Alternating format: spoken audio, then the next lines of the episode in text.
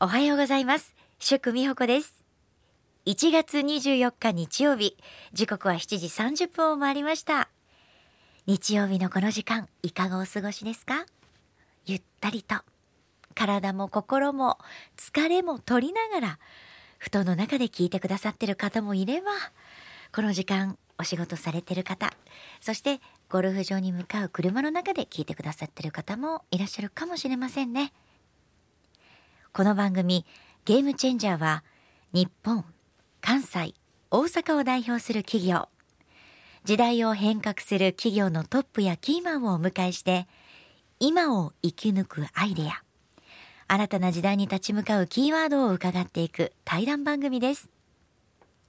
今日のお話を1週間の始まりの栄養にしてください。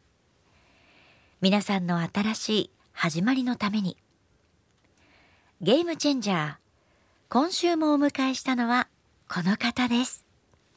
第8回のゲームチェンジャー。今週もお迎えしたのはゆかいリゾート株式会社代表取締役社長西谷浩二さんです。おはようございます。おはようございます。先週は1年の始まりコロナ禍でのゆかいリゾートについていろんなお話を聞かせていただきました、えー、今週は今後のゆかいリゾートの展開そして今求められるリーダー像などについても伺っていきたいと思いますがプライベートの話してませんでしたね。もうですね。実はあんまりしてませんでした、ね、そうなんですよ、はい、旅はこの趣味の中には入りますか、はい、入りますね。はい。趣味っていうかまあなんかどっか行ってみたいなっていうのは常々あるので、はい、それは、えっと、国内だけじゃなく海外も。そうですね。あのどっちかというとあの海関係が好きなので。割とじゃあ海の方に向かっていくわけですね、はい、そうなんですね。今までいろんなところに行かれたと思うんですが、はい、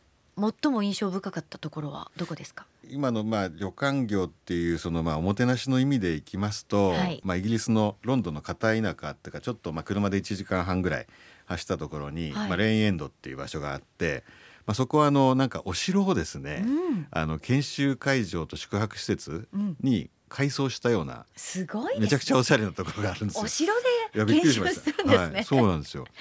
で、まあ、そこでですね、まあ、1週間ぐらいのトレーニングプログラムだったんですけども、まあ、滞在してそうするとですね結構なんか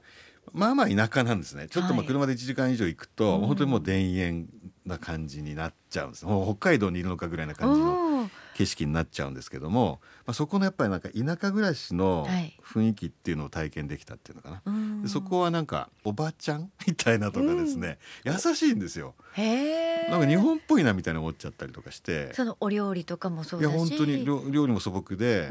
単に豆煮てあるだけみたいな感じですとかで、ね,、も美味しいんですよ、ね、うまいですよ。パンとかめちゃくちゃうまいんですよ。あれなんででしょうね。なんなんですかね。なんか愛情がこもってるのかなと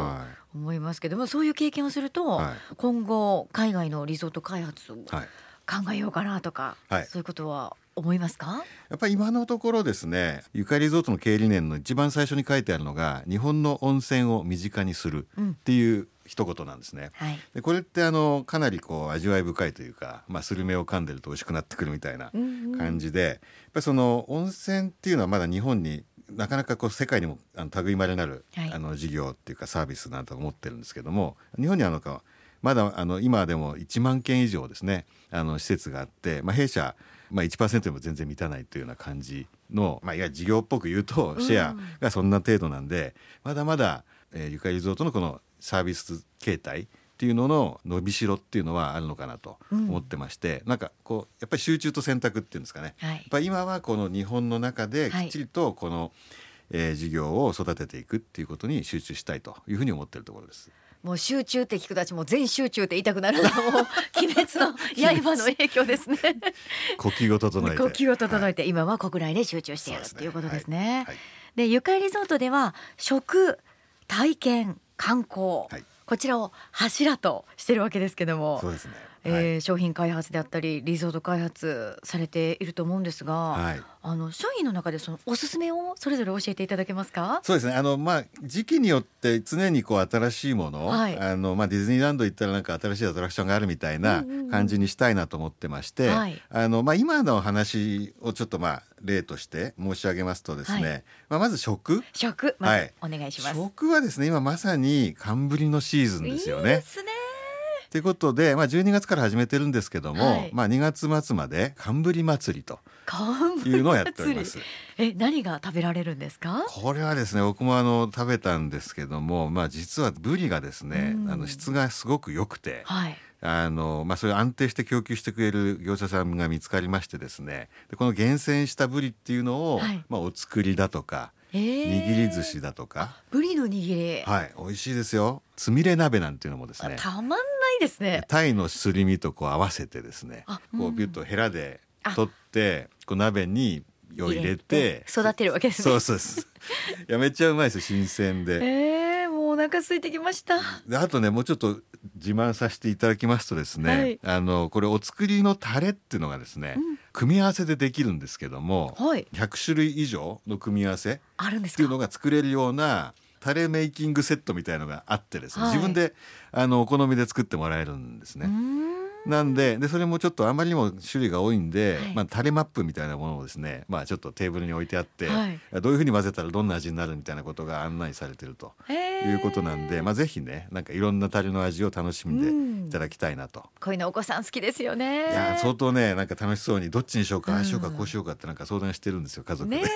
それがねあいいないいなよかったなこれやってっていう感じですね。続いて体験。そうですね体験もですね、まあ、これちょっとまあ施設のあの設計もあるので、はい、まあ、ある程度固定的なものにはなるんですけれども、まあ、いろんなコンセプトルームがあります。はい、で例えばですねあの最近作ったのがあのグランピング？いいね。室内グランピングちょっとなんか何、はい、何言ってるか分かんないみたいな話なんですけども。いやいやいやグランピング、まあ、これですね結構あのある程度ちょっとちっちゃいお子さんでもですね、うん、室内で安全にグランピングを疑似体験できるみたいな部屋があります。ね、はい、これなかなか面白いですってこれ鳥羽の最長楽ってところにあります。あります。であとですねペットと泊まれる客室。もうねペット飼ってる人本当ありがたいです。これがなかなかやっぱりペット本当大好き我が子のように育ててらっしゃる方っていうのが、うん、まあうちも猫飼ってますけども、はい、家族ですからね。まあ、はい。まあ二つあってあの三笹温泉の佐伯別館とあと山中温泉の吉野家伊六園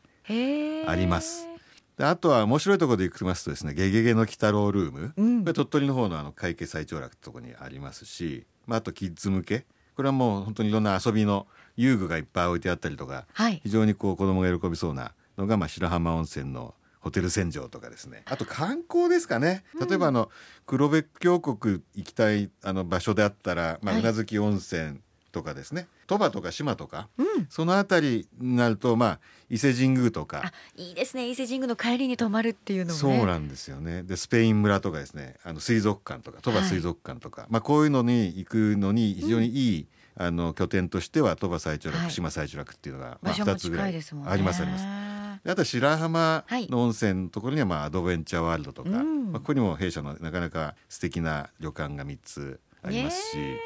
まあ、あとはまあ足立美術館とかの鳥取の方にもですね、うん、鳥取砂丘とかもいろいろありますしですね。そうですよ、まあ、本当に梨も美味しいですし。あそうそう。あの西谷さんからプレゼントいただいてまして、はい、ゆかいリゾートでなんと1年間有効の3万円分の宿泊ギフト券愉快なあったかギフト券3名の方にプレゼントです。ありがとうございます。本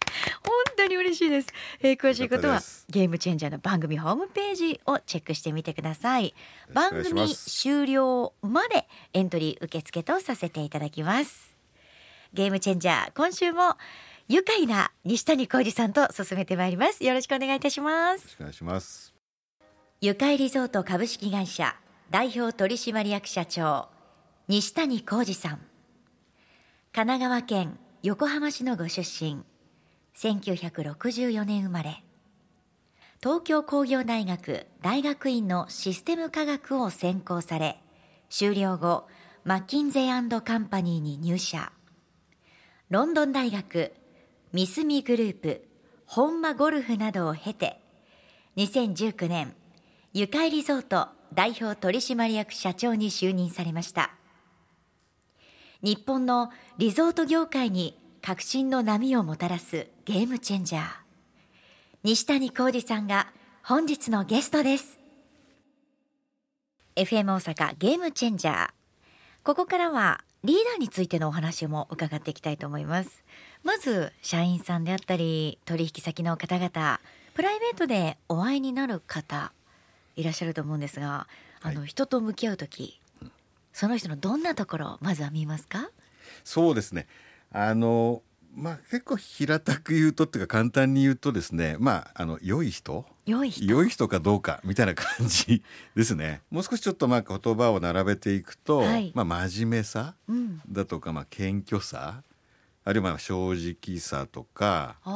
まあ、穏やかなのかなとか、はい、明るいかなとか、まあ、なんかその人にとって良い人っていうのは多分いろいろあると思うんですけど、はい、まあ今言った言葉ってそんな皆さん違和感ないんじゃないかなとは思うんですけど、まあいい人だよねっていうかまああのそういうイメージなんとなく皆さんも分かっていただけるんじゃないかなという気はしてるんですけどで、ね、食事をね、はい、あの私はするとなんとなくその人となりっていうのが分かるような気がするんです。いいとこ悪いとこあるんですけれどもまあそれでまず雰囲気とか、はい、なんかちょっとしたなんだろうもうなんか表情とかそんであの決めちゃったりすると危険だなとは思ってるんですけども。はあ、決めちゃいがちですけどね。いや、なんでそういうものらしいんですよね。なんか心理学者みたいな話を聞いていくと、大体パターン認識をしていくので。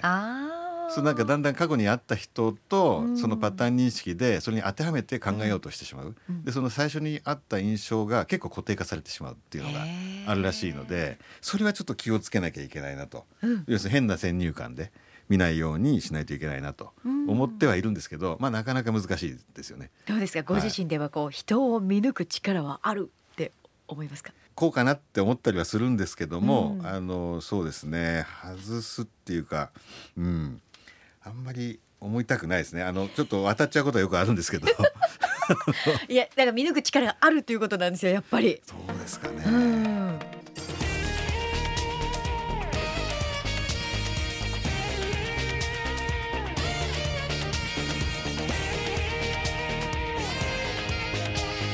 never seen before.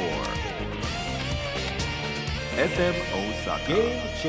今の時代におけるリーダーの素養についてもお聞きしたいんですが、はい、どんな部分をまず重視されますか？えー、っとですねあの、まあ、リーダーシップ論っていうのは結構、まあ、組織論でいろいろある語られてはいるんですけれども、はい、まあ、あの平たく簡単に一言で言えば、まあ、支援者。支援者。っていうことなのかなと。あのまあ、イメージで言うと、まあ、組織ってよくあのピラミッド型で上がとんがってるみたいに書いちゃうんですけれども、はい、まあ、まあ仮にそうだとしてですね、まあ、その一番下の底辺に、まあ、リーダーがいて組織全体を支えているイメージっていうんですかね。はい、組織全体に、まあ、なんていうのそのミッションとかあのビジョンとか、まあ、当然そういうのは提示していったり共有するとかそういうコミュニケーションを考えたりとかですね、まあ、あるいはその構成員の主体性を重視する。っていうその自律的なアクションを促すっていうようなことをですね、はい、現場に顧客になるべく近いところでこう改善活動が行われるようなそんなような組織をなんかこうなんつう盆栽をいじるように、うん、あのまあ、設計して実行していくってことなんですね。でその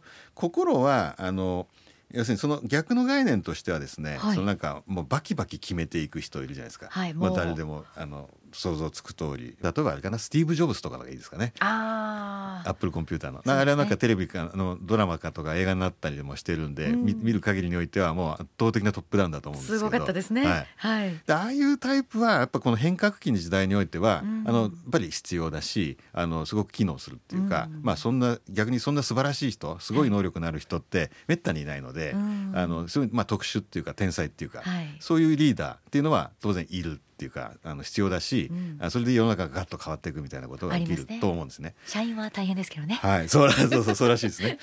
なんだけどもちょっとまあ弊社の場合はまあある程度こう長年やってる安定した事業ですし、はい、まああのそういうところであの大変革っていうよりかは、まあ、きっちりと今やってることとかさらにそのお客さんのニーズに基づいてやっていくみたいなことをやる意味では、はい、なるべく現場であの意思決定をしていくっていうことがやった方がいいと。東日本大震災の後に、はい、えっと、ディズニーランドでアルバイトのスタッフが毛布持ってきたり水持ってきたりとか、ね、なんかいろんな判断をバシバシやって。お客さんめちゃくちゃ受けてたじゃないですか。であれを全部ねあのじゃあスティーブ・ジョブズさんの 指示待ちをしてたらあれ機能しないですよね。そうですねなので、まあ、そういったことでなるべく現場に近い人がそこで判断できることを判断していくっていうこの組織の決め方を決めるみたいなことをですね、うん、あの設計していくっていうのがいいんじゃないかなと思ってます。うん、でこういうのをまあ支援者っていう言い方してるんですけども、はい、まあ、リーダーシップ3.0っていう概念としてもなんかまあ書かれてるたりするんで、でね、まあ、僕はそれがいいのかななんてリーダーシップ3.0、はい、今はねウェブで検索するとすぐ出てきますし本も出てますので、はい、そうですね。一度この機会に。はい僕の大先輩書いてますんで、はい、はい、読んでみてください。そして世界を見渡した時に今まあ個人的にこの方やっぱり尊敬できるなっていうリーダーはいらっしゃいますか？そうですね。まああのまあ、たくさんいるんですけども、はい、まあ、ちょっと例えば言ってみれば、まあ、イーロン・マスクさんですかね。素晴らしいです。本当に若いのに。いやこの人、まあ、あの結構いろいろねやっちゃってるやらかしちゃってる感じも あるので、はい、あのいろいろ賛否はあるんだと思うんですけれども、はい、やっぱり彼がやっぱりやってきてることって、まあ、人類の将来を考えてもう地球規模っていうか、うん、もうこのままと人類終わっちゃうよねみたいな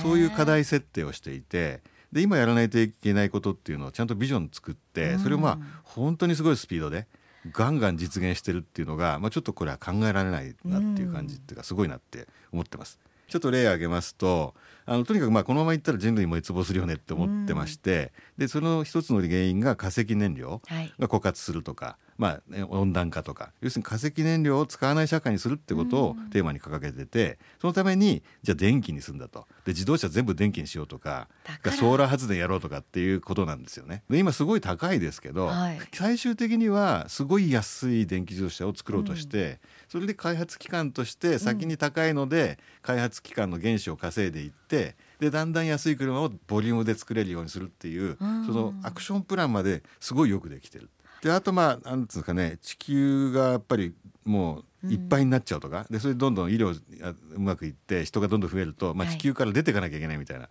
そうするとじゃあ宇宙開発事業になって、まあ、スペース X このすごいですね。こうやってピーってこう発射したらそのままシューって帰ってくるとか。考えられない、ね、考えられないこともうもう多分やってますよね。もうできてるんですよ。すごい。やばいです。一度お話ししてみたいですね。してみたいですね。ゲームチェンジャーに来ていただきたい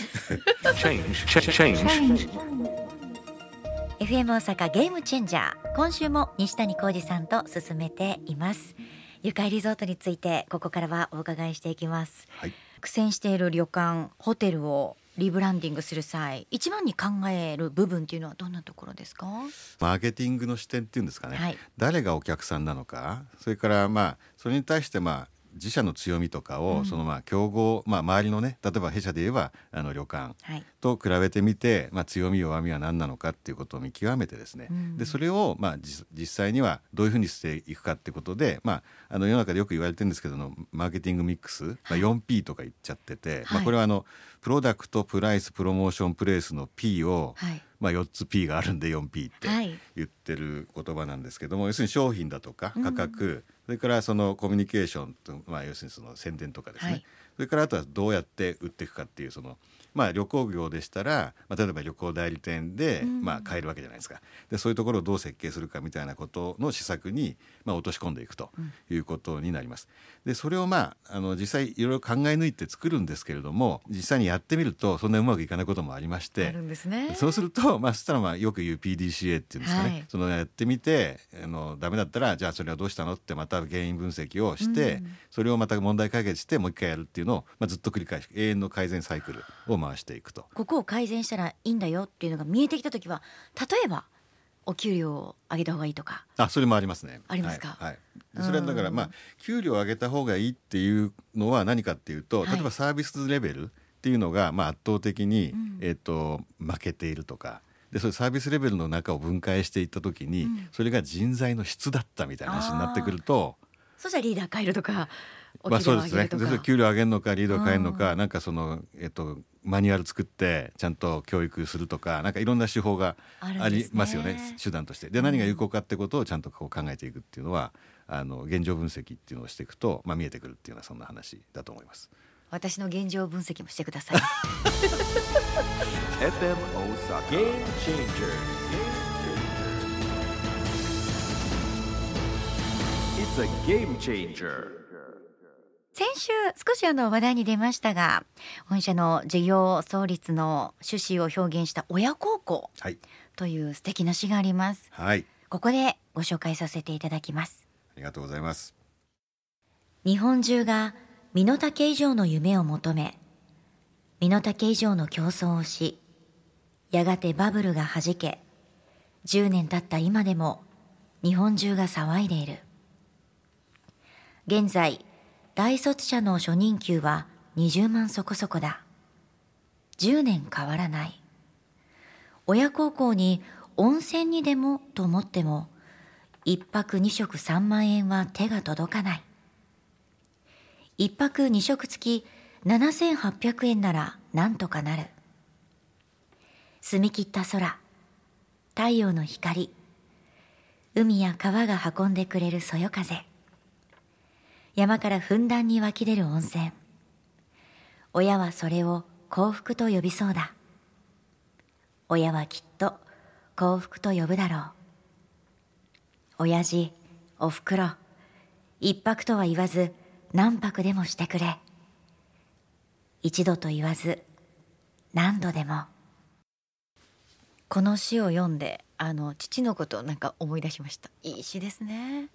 これあの僕も初めて読んだ時なるほどと。あの、まあ、ゆかりゾートっていうのはこういうその創業の趣旨っていうか、えー、思いっていうのがあったんだなってことでまあ本当に何だろういい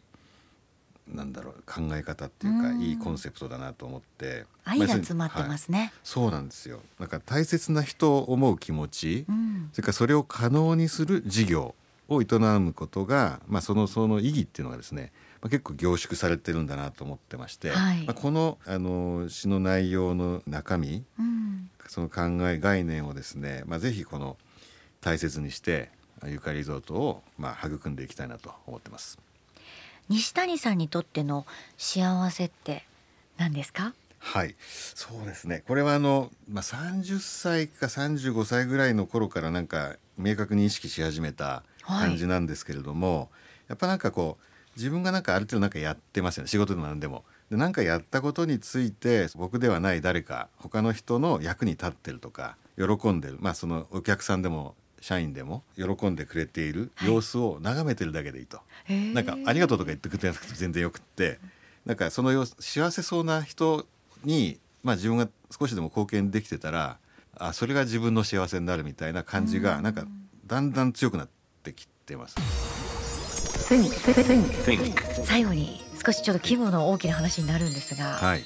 まあ、私たちが今大切にすべきこと、うんで変えていかなきゃいけないことどうですか？そうですね。おもてなし。別の言葉での表現になっちゃうかもしれないですけど、まあ、利他の心っていうんですかね、うん、そういうなんかもともとそういうの日本人得意っていうか、まあ、そういう精神性っていうかね、ね、価値観を持ってるっていう僕は思ってるんですけども、まあ、これをちょっとやっぱり改めて、うん、あの意識して大切にしていくのがいいのかな。特にこの 世界的に、まあ、いろんな過激なリーダーが、うん、あの海外にいっぱいいたりとかして、まあ、自分のところだけ良ければいいっていうこう、はい、なんつうか鎖国主義みたいな風に世の中どんどんなってってる、うん、で特にコロナなんかで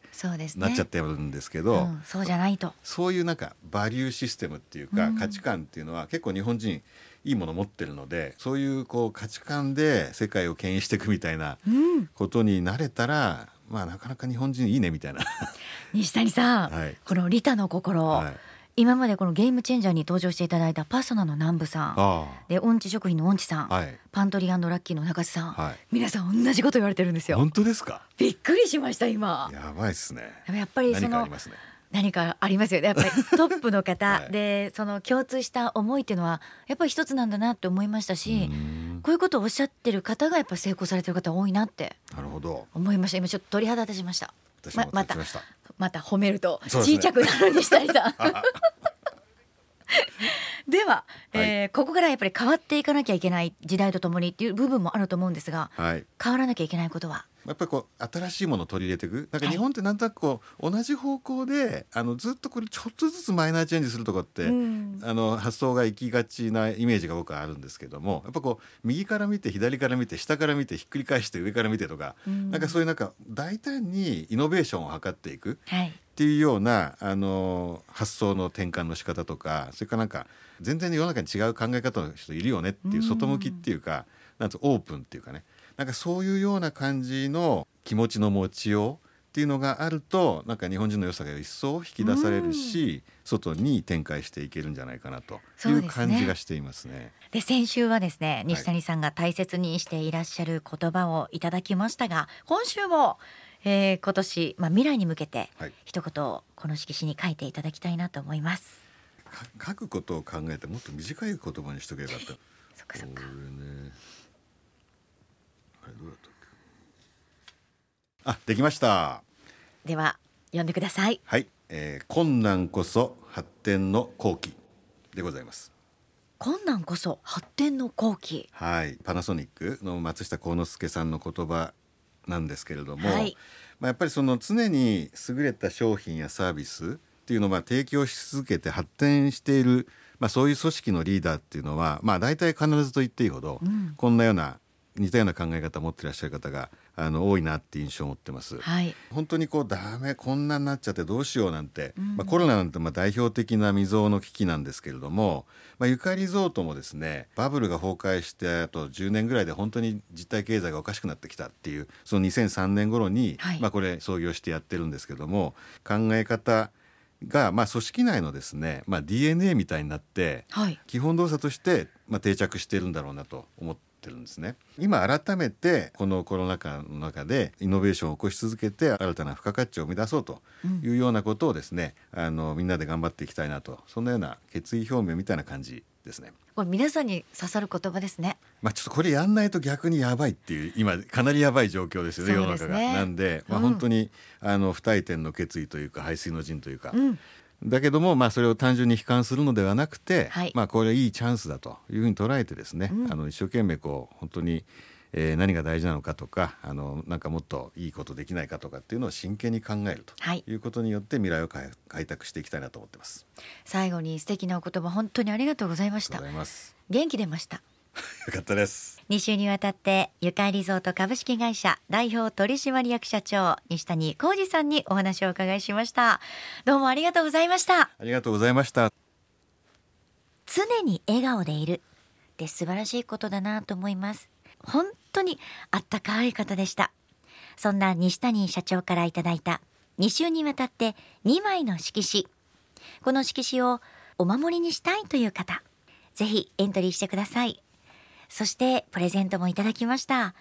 愉快リゾートでなんと1年間有効の3万円分の宿泊ギフト、愉快なあったかギフト券、3名様にプレゼントです。愉快リゾートでリラックスしてきてくださいね。ゲームチェンジャー。今日が素晴らしい1週間のための準備の一日でありますように、そして素晴らしい1週間の始まりでありますように、お相手は祝美穂子でした。